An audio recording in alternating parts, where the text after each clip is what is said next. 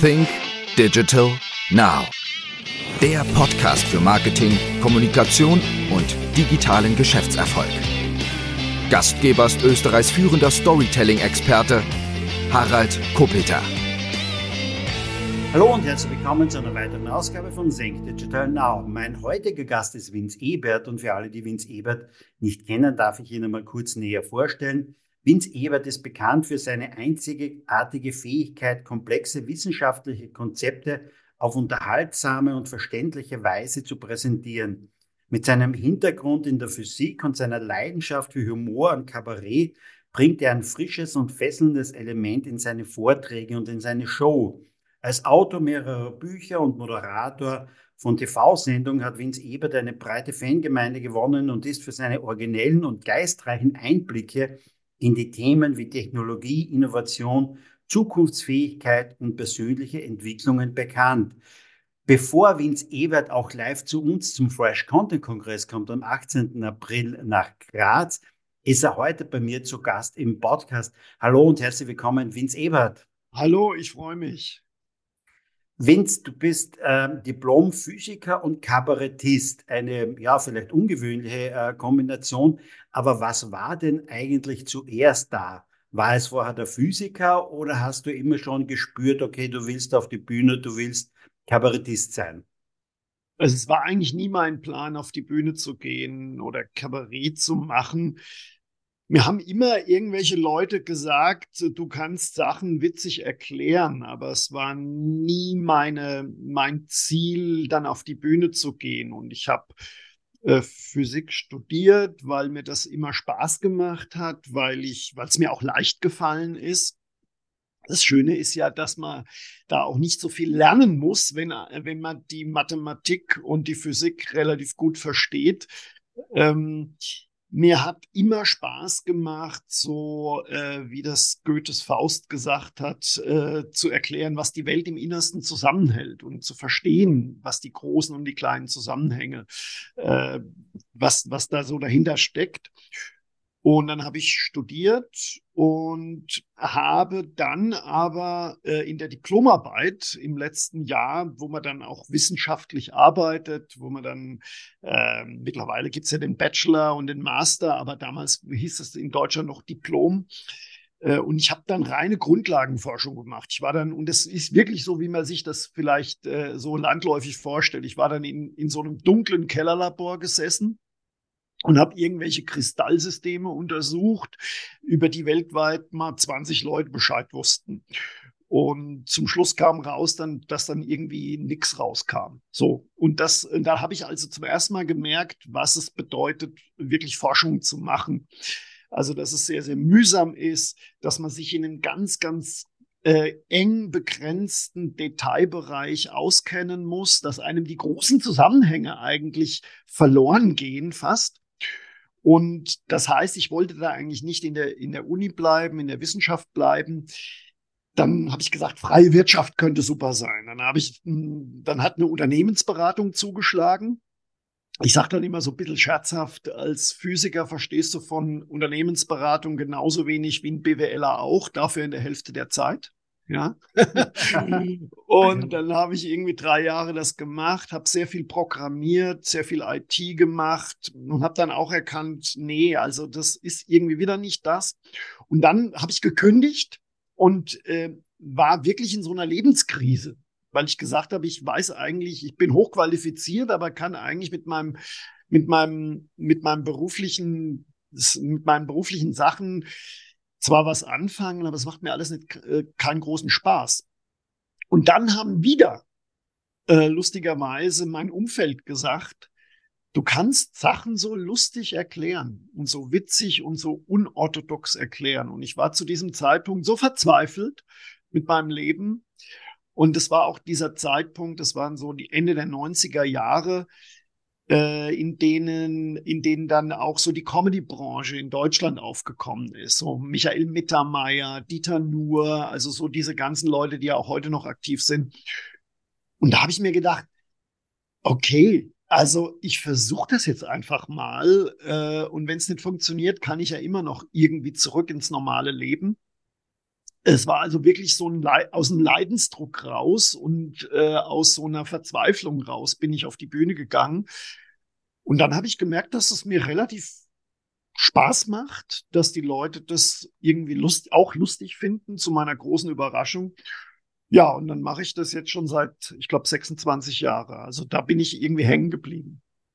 Jetzt ist es so, Physik, äh, Physik hast du studiert, du hast gesagt, Mathematik und Physik ist dir leicht gefallen. Da hattest du ein gewisses Talent dazu. Viele Leute würden sich freuen, wenn die für Mathematik und Physik ein Talent hätten. Ähm, als Kabarettist hast du da jetzt, die Freunde sagten zwar, du kannst Sachen gut erklären und das alles.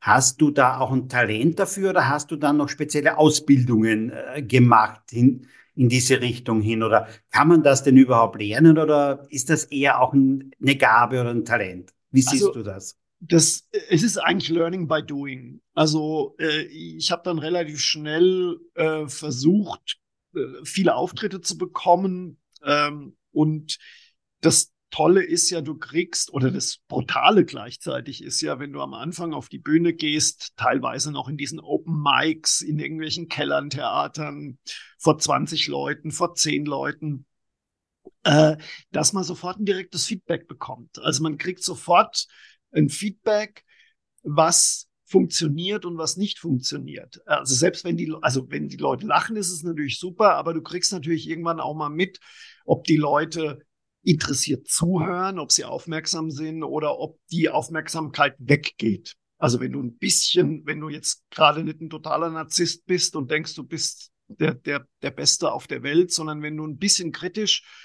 dich selber hinterfragst und äh, aufpasst, was das Publikum so macht und wie es reagiert, dann ist es eigentlich der beste Lehrmeister, meiner Meinung nach. Und ähm, ich halte ja, ähm, ich, ja, ich versuche ja die Sachen äh, natürlich auf, auf einer fachlichen Ebene äh, zu äh, erklären, aber ich versuche schon auch immer sehr bei mir zu bleiben. Also wenn Leute mich von der Bühne kennen und mich dann irgendwann mal privat kennenlernen, sagen ganz viele, ach, du bist ja genauso oder so ähnlich wie auch auf der Bühne. Und ich glaube, diese Authentizität, äh, die kannst du nicht lernen. Die, die, äh, da ist es eher so, also meine Frau ist Schauspielerin, äh, im Schauspiel, da kriegst du natürlich Techniken beigebracht. Also wie spreche ich, wie, wie, wie gehe ich in eine Figur rein. Aber bei mir ist es ja eigentlich eher das Gegenteil, dass ich versuche, rauszufinden oder immer weiter rauszufinden, wer bin ich eigentlich? Was interessiert mich? Was ist meine spezielle Haltung zu bestimmten Themen und worüber will ich sprechen? Und deswegen ähm, habe ich, hab ich da nie irgendwie groß Ausbildung gemacht, äh, sondern das Publikum war mein Lehrmeister. Äh, über die Themen, über die du sprichst, da ist allerdings Physik, glaube ich, äh, ein großer Bestandteil. Also hätte es den, den Kabarettisten Vince Ebert ohne den Physiker Vince Ebert vielleicht gar nicht gegeben, oder? Mit Sicherheit nicht. Also zumindest vielleicht nicht so erfolgreich. Weil äh, äh ich habe am an, ganz am Anfang habe ich ähm, vielleicht aus so einer Trotzreaktion raus äh, gar nicht dieses wissenschaftliche Thema äh, groß bearbeitet. Das waren immer kleine Bits äh, in den Programmen, aber am Anfang habe ich gesagt, ich muss mich jetzt von allem frei machen. Ich werd, ich rede jetzt über, wie das halt in der Comedy früher so war oder teilweise heute noch so ist, über Männer und Frauen, über Supermarktkassen, über das normale Leben. Das hat zwar okay funktioniert, aber ich wusste immer, das ist jetzt nicht so, so der, der USP sozusagen. Und dann kam ich irgendwann mal drauf, vielleicht sollte ich mehr über dieses Wissenschaftsthema reden. Bin dann auch äh, in, diesen, in diesen früheren Jahren mit Eckhard von Hirschhausen zusammengekommen, der das Ganze ja sehr erfolgreich in der Medizin gemacht hat oder immer noch macht. Äh, und da habe ich zum ersten Mal gemerkt, äh, man kann wissenschaftliche, komplexe Themen tatsächlich auch lustig erklären. Und ab da war ich quasi dann der, ich sage jetzt mal, der lustige Physiker. Und ab da sind die Zuschauerzahlen auch hochgegangen und ab da hatte ich automatisch irgendwie mein, mein Thema. Und äh, äh, insofern stimmt das schon. Vielleicht wäre ich auch Comedian geworden ohne Physikausbildung, aber äh, ich würde vielleicht immer noch vor 20 Leuten in Kellertheatern spielen. Jetzt ist es doch so, du bist Comedian, du bist Kabarettist. Äh, aber du hältst auch Vorträge vor Führungskräften, vor, bei Unternehmen ähm, zu den verschiedensten Themen jetzt. Wie ist es denn dazu gekommen? Warum ähm, brauchen Führungskräfte oder warum wollen Führungskräfte mitunter und Unternehmen auch einen Kabarettisten zuhören? Also ich sehe mich da schon so ein bisschen als der klassische Hofnarr. Also äh, natürlich gibt's viele Speaker, viele Redner. Äh, der Markt ist ja riesig groß. Ähm, aber es gibt relativ wenige, die das Ganze äh, mit dem, mit dem Comedy-Aspekt verbinden, mit dem Humor-Aspekt verbinden. Und Humor ist meiner Meinung nach ein wunderbares Mittel, um den Unternehmen ein paar unbequeme Wahrheiten zu präsentieren. Aber wenn das Ganze witzig ist und dem, und ich das so ein bisschen durch den Kakao ziehe, äh, dann kann man ein paar bittere Wahrheiten, ein paar unangenehme Dinge natürlich auch schöner rüberbringen, so dass das Unternehmen nicht sagt, was erzählt der Depp uns da. Ähm, und das heißt also, für mich ist es tatsächlich diese klassische Hofnarren-Nummer, dass ich praktisch, ich sage auch immer in, manchmal in den Vorträgen, äh, das, was ich erzähle jetzt auf der Bühne, hätte mir damals wahrscheinlich in der, in der Unternehmensberatung eine Abmahnung eingebracht. Äh, und heute kann ich es auf eine witzige Art und Weise erzählen und ich krieg dafür auch noch Gagen. Also insofern, äh, es ist meine heimliche stille Rache. äh, einer deiner Vortragstitel nennt sich ja Prioritäten setzen. Kommt es vielleicht auch daher, dass du auch irgendwann einmal ähm, in der ja, Lage warst oder die Entscheidung treffen musstest, Prioritäten zu setzen in die Richtung Comedy hin, in die Richtung äh, Kabarett hin, äh, anstatt in der Physik oder Unternehmensberatung zu bleiben? Also erstmal bin ich, glaube ich, generell vom Typ her ein sehr strukturierter Mensch. Das liegt vielleicht auch so ein bisschen an der Affinität zur Wissenschaft, weil man natürlich in der Wissenschaft äh, äh, Themen extrem strukturiert behandeln muss, äh, sonst verzettelt man sich. Aber es war natürlich auch meine persönliche Lebensgeschichte. Also wenn ich jetzt irgendwie überlege, wie mein Werdegang war, ich habe es ja am Anfang schon gesagt, erst Physik studiert, dann Unternehmensberatung. Also und auch dieser gesamte Prozess auf der Bühne, äh, erst als Comedian angefangen, dann als Wissenschaftskabarettist, dann irgendwann mal zu den Vorträgen gekommen, dann irgendwann mal Bücher geschrieben. Das heißt also, äh, ich musste äh, in dieser, in dieser 25-jährigen Karriere, in der ich jetzt auf der Bühne bin, eigentlich immer mich oder habe versucht, mich neu zu erfinden, immer neu äh, zu schauen, was macht mir Spaß, was kann ankommen, was, äh, wer bin ich eigentlich? Und ich glaube, das finde ich das auch das Tolle und auch das das teilweise auch brutale an diesem Beruf von einem, von einem Kabarettist oder von einem Speaker oder was du, wie du es auch nennen magst, dass man eigentlich sich ständig fragt, für was stehe ich? Wer bin ich? Wie habe ich mich verändert? Ähm, was ist mir jetzt wichtig? Was ist, was war mir früher wichtig? Und da ist, glaube ich, dieses Thema Prioritäten setzen. Ähm, ein, ein ganz, ganz großer Bereich äh, und das versuche ich auf einer fachlichen Ebene, aber wenn man, ich glaube, den Vortrag äh, ein bisschen äh, tiefer anguckt, dann sieht man auch, dass es natürlich auch was mit einem mit einem mit einer Lebenseinstellung zu tun hat. Jetzt ist es so, du hast gesagt, du bist seit 25 Jahren mitunter auf der Bühne. Ähm, der Podcast nennt sich Think Digital Now. Äh, vor 25 Jahren ich weiß nicht, gab es das Wort Digitalisierung denn mitunter damals schon? Was hat sich denn so in deiner, in deiner Lebenswelt, in deiner Kabarettwelt, in deiner Comedy-Welt so ein äh, bisschen verändert die, die letzten Jahre hin? Die letzten paar Jahre waren geprägt, sind geprägt von großen Veränderungen. Aber ähm, wie, wie, wie siehst du das? Was hat sich so für dich persönlich so, so geändert in einer digitalen Welt mitunter? Dass ich natürlich, wie, wie wir alle, zu viel am Handy rumhängen. das, ich, ich sagte auch im Vortrag, äh, sag, dass, dass äh, dass das iPhone inzwischen zu einem Teil von unserem Körper geworden ist. Also wenn mein Handy nur noch auf 10% Akku läuft, da fühle ich mich selbst schwach. Also wir sehen, dass wir alle sehr, sehr abhängig von diesen Technologien sind, viel mehr als, als, als noch früher. Gleichzeitig eröffnen sie sich, äh, eröffnen sie uns natürlich auch unfassbare Möglichkeiten.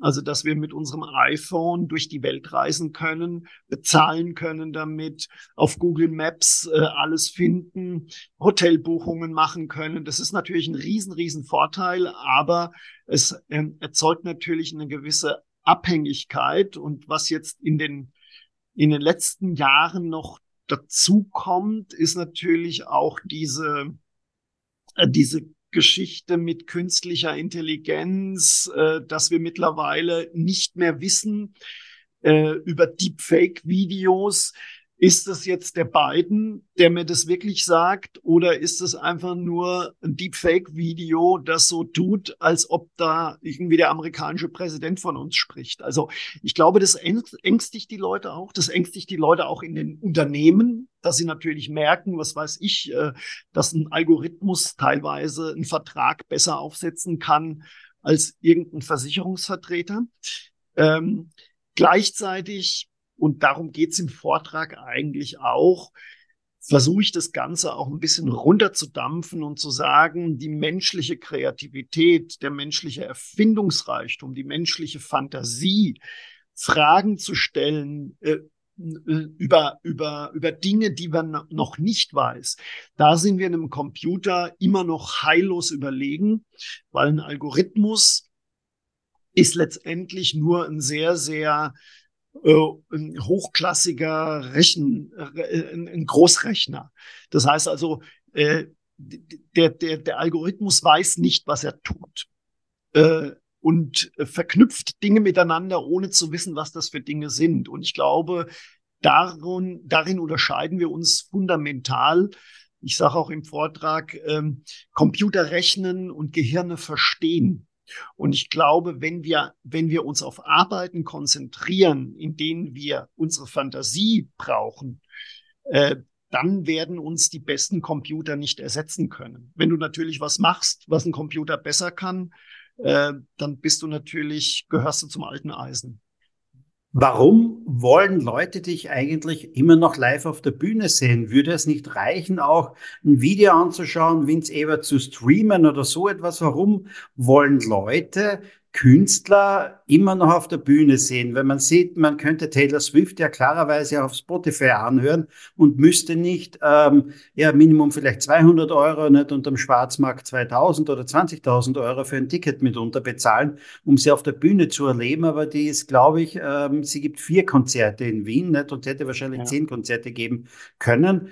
Ähm, warum, wo, warum wollen die Leute an, die Künstler noch immer live sehen? Weil vor einigen Jahren dachte man ja, ach, da wird doch keiner mehr hingehen, nicht? wenn alles so günstig ist nicht? und ich für ein Spotify-Abo von 10 Euro mir sowieso alles reinholen kann. Wieso sollte ich das dann noch live sehen?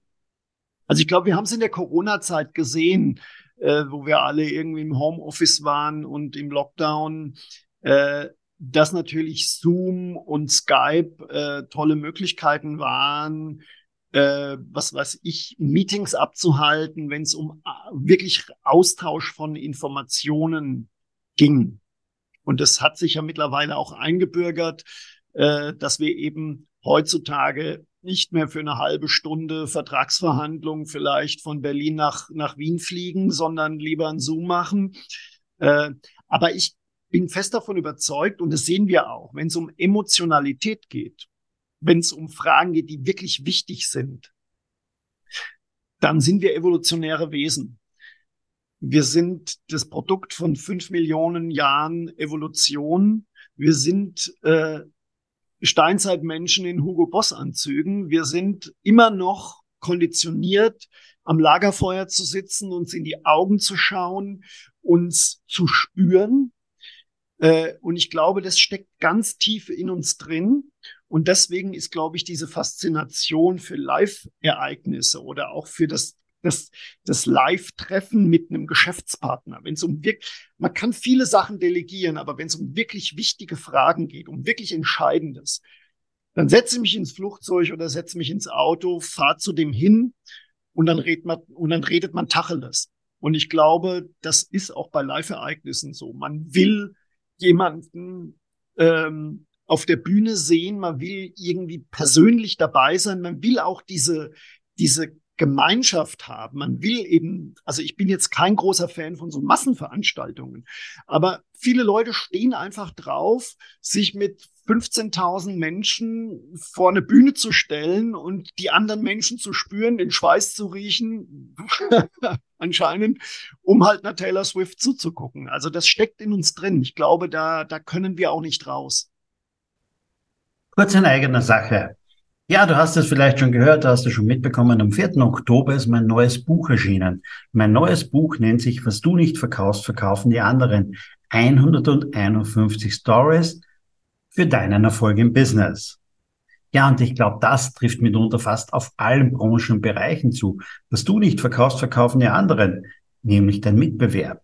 Aber worum geht's? Ja, wir leben in volatilen Zeiten mit den verschiedensten Krisen und Herausforderungen mit einer hohen Inflation und einer Kaufzurückhaltung bei den Konsumenten und einer Investitionsbremse in vielen Unternehmen und Bereichen. Gleichzeitig sind Produkte und Dienstleistungen austauschbarer geworden. Die Konkurrenz oder der Mitbewerb ist auch oft immer nur einen Mausklick entfernt.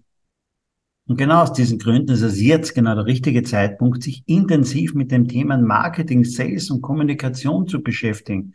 Denn genau das sind die Punkte, in denen du dich am besten von den anderen abheben kannst. Wie schon gesagt, Produkte und Angebote sind austauschbar.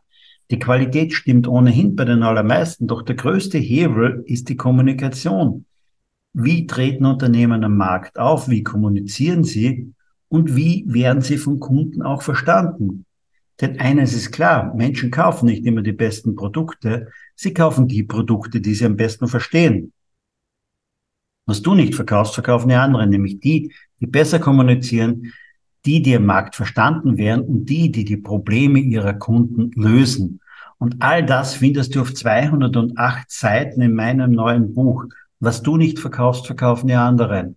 Also geh einfach mal rein in die Show Notes oder geh einfach auf Amazon oder auch in die Buchhandlung, frag nach meinem Buch, nach meinem Namen, Harald Kopeter, was du nicht verkaufst, verkaufen die anderen.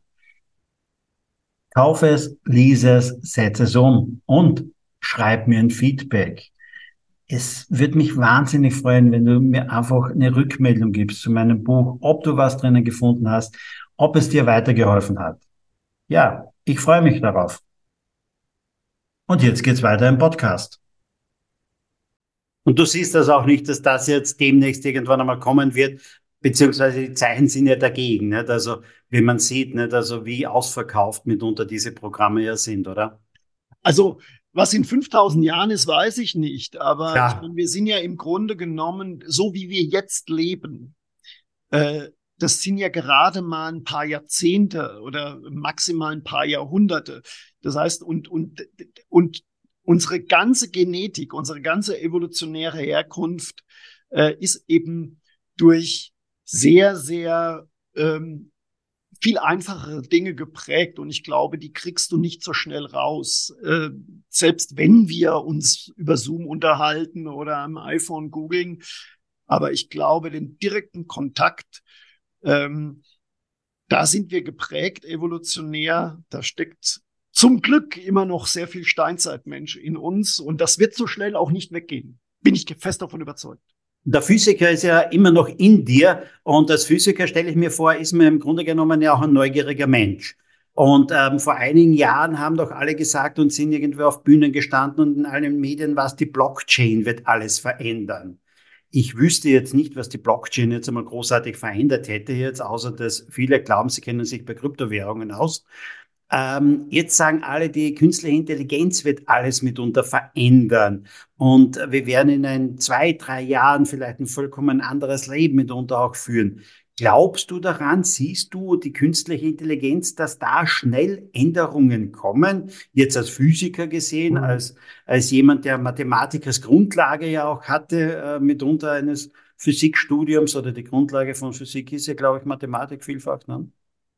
Also zum einen sind diese Systeme natürlich inzwischen extrem mächtig. Also es gibt viele, viele Bereiche. Also in dem, in dem Moment, wo ich sehr, sehr viele Daten habe, ist so ein Algorithmus natürlich unfassbar mächtig und wirkungsvoll. Also ich halte viele Vorträge auch im Gesundheits- und Medizinbereich. Mittlerweile kann äh, ein Algorithmus äh, aus einem Bild, aus einem Röntgenbild oder einem Kannspinnbild äh, besser einen Tumor, wesentlich besser einen Tumor erkennen als der beste Onkologe. Ähm, also es gibt viele, viele, viele Beispiele, äh, wo uns die Algorithmen inzwischen überlegen sind. Aber immer dann, wenn es um Bewertungen geht, wenn es um, um auch Fragen geht, die wir, wo wir noch keine Antwort drauf wissen, wenn, ähm, dann gerät ein Algorithmus komplett an die Grenze. Und ich, ich mache im Programm auch oder im, im Vortrag auch so ein paar mittler, also es ist, es ist unfassbar lustig, was diese, was diese Algorithmen können, aber es ist auch unfassbar interessant, was diese Algorithmen nicht können. Also in, kein Algorithmus weiß, dass man nach dem Tod nicht mehr zurückkommt oder dass man mit einem Bindfaden ziehen kann, aber nicht schieben. Das heißt also immer dann, wenn es um kausale Zusammenhänge geht, äh, scheiterten die, die, die, die besten Algorithmen, weil es letztendlich nur, ich sage jetzt mal, hirnlose Rechenmaschinen sind. Insofern ist das, das Wort künstliche Intelligenz auch so ein bisschen mit Vorsicht zu genießen, weil es hat eben nichts mit menschlicher Intelligenz zu tun. Also wir können verstehen. Ich gebe dir ein Beispiel. Ähm, ich habe jetzt keine Kinder, aber ich würde mal sagen, ein zwei- bis dreijähriger, wenn du diesem zwei- bis dreijährigen einen, einen, einen Stuhl zeigst, und dann versteht der irgendwann mal, äh, was ein Stuhl ist. Ein Stuhl ist, wo man sich draufsetzen kann. Und ab dann kann dieser Dreijährige jeden Stuhl, egal wie dieser Stuhl aussieht, als einen Stuhl erkennen. Das kann auch ein Hüpfball sein, wo man sich draufsetzen kann. Ein Computer macht es vollkommen anders. Ein Computer hat eine Datenbank mit 100.000 verschiedenen Stühlen und wenn dem ein neues Objekt gezeigt wird, dann scannt er diese, seine Datenbank durch und sagt, äh, dieses Objekt sieht zu 98 Prozent so aus wie das Objekt 537.000 in meiner Datenbank. Also ist es wahrscheinlich mit 98 Prozent ein Stuhl. Aber das tut dieser Algorithmus, ohne dass er weiß, was ein Stuhl ist. Und ein Dreijähriger kann schon nach einem Stuhl erkennen, jeden anderen Stuhl erkennen. Also das zeigt irgendwie, dass diese Systeme komplett anders arbeiten als das menschliche Gehirn. Bedeutet aber auch, im Grunde genommen brauchen wir keine große Angst davor haben, oder? Eigentlich nicht. Also wie gesagt, wenn wir uns drauf verlassen, also wenn wir, wenn wir Arbeiten erledigen, die ein Computer besser kann, also wahrscheinlich wird die Diagnostik von Onkologen äh, irgendwann mal komplett durch einen Algorithmus ersetzt werden. Aber die Frage, was mache ich, wenn diese Thera wenn die Diagnose steht?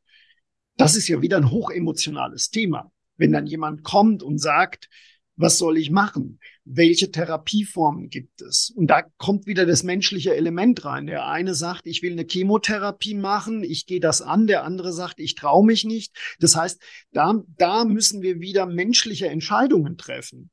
Und ich glaube, wenn es um solche Dinge geht, äh, das, das wollen wir auch nicht von einem Computer entscheidend lassen. Und da glaube ich, ist es die menschliche Kreativität und die menschliche Empathiefähigkeit ähm, unerlässlich. Wenn es jetzt um menschliche Kreativität geht, das kommt vielleicht, ähm, oder da fällt mir ein, es gibt noch einen dritten Vortragstitel auf deiner Website, wenn ich das so gesehen habe, zufällig erfolgreich. Ja. Gibt es denn so etwas zufällig erfolgreich jetzt einmal oder beziehungsweise, dass ich, dass es im Grunde genommen Zufall war und man schmückt sich vielleicht, ja, man ist so sehr kreativ gewesen. Ähm, Wahrscheinlich sind ja zwei, drei Beispiele ja untergekommen, was vielleicht zufällig erfolgreich ist. Vielleicht kannst du uns einfach mal so zwei, drei Beispiele ja. zum Thema zufällig erfolgreich geben, weil vielleicht das interessiert sicherlich da draußen auch den einen oder anderen, äh, der in der Wirtschaft tätig ist. Also es war lustigerweise mein allererster Vortrag ähm, und der ist dadurch entstanden, dass mich äh, äh, damals ein, ein, ein äh, äh, jemand von der Redneragentur, den ich ganz gut kannte, der meine Programme kannte, gesagt hatte, du, ich organisiere in der Schweiz ein großes Symposium und es wäre doch nett, wenn du da eine Dreiviertelstunde ein bisschen Comedy machen kannst. Und dann habe ich mir halt irgendwie angeguckt, wer kommt da? Und es waren dann halt irgendwie CEOs von großen Schweizer Unternehmen. Und dann waren, ich glaube, Bill Clinton hat da auch schon gesprochen. Also das waren dann richtig so richtige Kapazunder und Highflyer. Und da habe ich gedacht, naja, da kannst du jetzt mit deinen lustigen Witzchen über über Ohmsche Gesetze und die Relativitätstheorie, äh, da musst du schon ein bisschen mehr bringen. Und äh, dann habe ich irgendwie überlegt, was könnte ein Thema sein, was diese Businessleute interessiert. Und dann habe ich mir, mich ein bisschen umgeguckt und habe ich irgendwie gesehen, dass natürlich in dieser Business- und dieser Speaker-Welt ganz viele so Motivationstrainer äh, das ist ja auch schon so, ne? die sagen, wenn du das und das und das und das und das machst, dann wirst du erfolgreich. Und dann habe ich mir gesagt, na, ist es wirklich so? Äh, weil äh, der Punkt ist ja, dass du nicht weißt, welche Leute ebenfalls genau diese Dinge verfolgt haben und eben nicht erfolgreich waren, weil erfolglose Menschen schreiben eben keine Erfolgsbücher. Ja. Ja. Und, äh, und dann habe ich wieder überlegt, hm, okay, vielleicht ist Erfolg rückblickend, äh, bastelt man sich natürlich die Faktoren zurecht, aber in der Vorausschau ist es einfach wahnsinnig schwierig, was, was, was äh, Erfolg vorauszusagen. Ähm, was übrigens auch in der Physik sehr, sehr schwierig ist. Also du, du kannst zeigen, ähm, dass du schon bei den einfachsten Systemen, die du mit Newtonschen Bewegungsgesetzen ganz einfach äh, beschreiben kannst, dass da schon die Zukunft nicht feststeht, weil das komplexe Systeme sind, weil da chaotisches Verhalten entsteht. Das heißt, da kommt wieder die Beziehung zu der Physik. Und ich mache ein paar Beispiele aus der freien Wirtschaft, dass ich zum Beispiel sage, äh, ich weiß, kennst du iFart? iFart war vor einigen Jahren die meistverkaufte App fürs iPhone und alles, was diese App konnte, war Furzgeräusche imitieren. So, und jetzt stell dir einen Typen in einem Unternehmen vor, der auf einem Innovationsworkshop ein solches Produkt vorstellt. Da würde doch kein CEO, kein Vorstand, kein CFO dieses Produkt äh, fördern, weil sie sagen, das ist total bekloppt. Aber es war trotzdem äußerst erfolgreich. Und es gibt wahnsinnig viele Geschichten, ähm, wo einfach äh, Leute was ausprobiert haben, wo man einfach am Anfang keinen Pfifferling drauf gab und die dann erfolgreich waren. Und im Rückblick hat man natürlich konstruiert, na ja, das lag ja natürlich deswegen daran, weil da so und so. Also das heißt, also im Rückblick ist alles immer einfach zu sagen. Ja. Hast du ein konkretes Beispiel auch? Also außer der iPhone-App jetzt nochmal? Also Porzellan wurde zum Beispiel äh, erfunden, weil die Alchemisten Gold herstellen wollten. Tesafilm sollte eigentlich ursprünglich Heftpflaster werden. Viagra wurde entdeckt, weil männliche Versuchspersonen ein Herzmedikament in der Testphase partout nicht mehr absetzen wollten. Das heißt, das waren also alles eigentlich Produkte und, und Erfindungen, die für einen ganz anderen Zweck konzipiert waren. Und dann hat man irgendwie erkannt, holla, äh, da, da passiert ja was ganz anderes. Und ich glaube, ich meine, der, der, der, der Titel äh, zufällig erfolgreich ist natürlich auch sehr provokant, weil natürlich, äh, natürlich braucht jedes Unternehmen einen Controller und natürlich muss man die Zahlen im Blick haben und natürlich muss man sich überlegen, wie viel Geld investiere ich in eine Innovation. Ähm, aber äh, ich plädiere halt eben auch da äh, in diesem Vortrag da, dazu, dass man eben nicht alles berechnen kann, dass man sich, äh, dass man die Freaks und die, die Nerds und die Kreativen in einem Unternehmen auch mal machen lassen muss.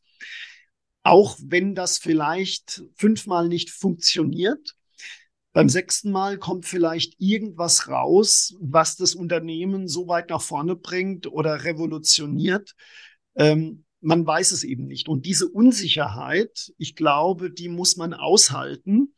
Und da kann uns auch der beste Algorithmus, um nochmal darauf zurückzukommen, keine Sicherheit geben.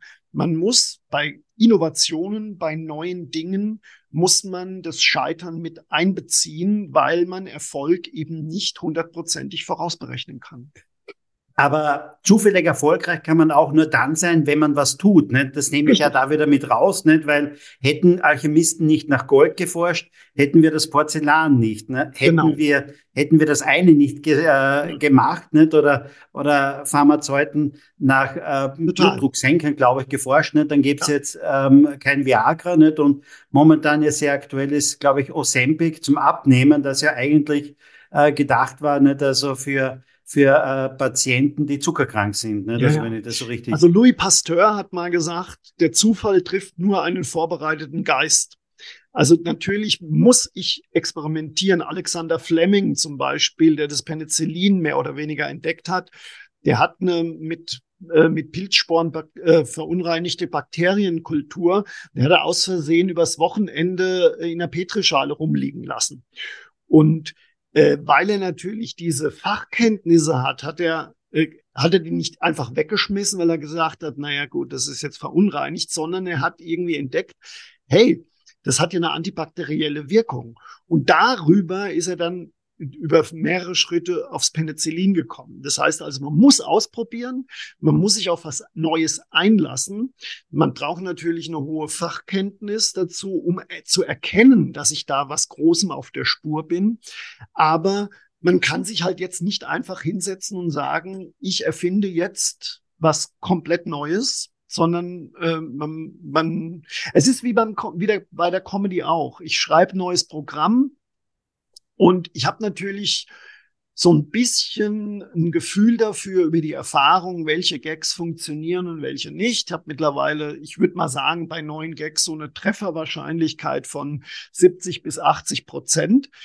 Äh, und trotz meiner großen Erfahrung sind dann immer noch 20 bis 30 Prozent der Gags, wo, wo ich zu Hause vollkommen überzeugt bin, das funktioniert sitzen die Leute da und gucken mich kom komisch an. Und dann fliegen die halt raus. Und bei anderen Sachen, wo ich gesagt habe, naja, das ist jetzt, das ist jetzt vielleicht ein lahmer Gag, lachen sich die Leute kaputt. Das heißt also, man muss ausprobieren, man muss in dieses Risiko gehen, man muss in dieses Risiko gehen, auch zu scheitern, um dann irgendwie überrascht zu werden von dem Erfolg.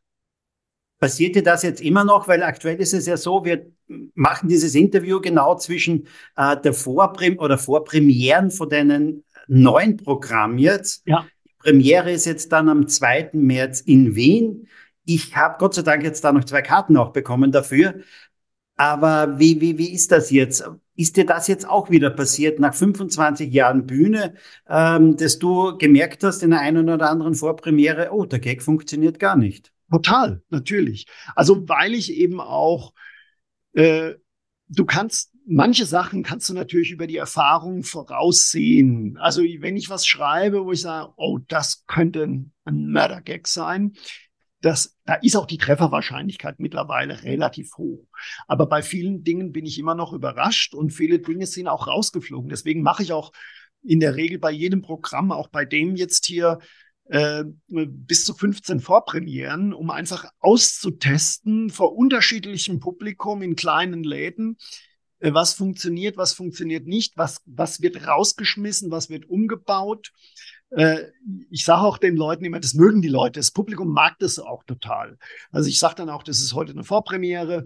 Sie haben die einmalige Gelegenheit, Gags zum ersten und vielleicht auch zum letzten Mal zu hören. Es liegt also an Ihrer Reaktion, äh, ob was drin bleibt oder verändert wird. Und äh, das muss man, glaube ich, als Unternehmen, als kreativer Mensch, als, als jemand, der in irgendeiner Form vorankommen will, ob jetzt als, als Unternehmen oder, oder als, als Einzelperson, dieses Risiko muss man einfach bereit sein einzugehen und man muss auch die Größe haben zu sagen, wenn was nicht funktioniert, äh, dann muss man auch sagen, okay, dann stampfen wir das Ding eben ein äh, und versuchen einen anderen Weg.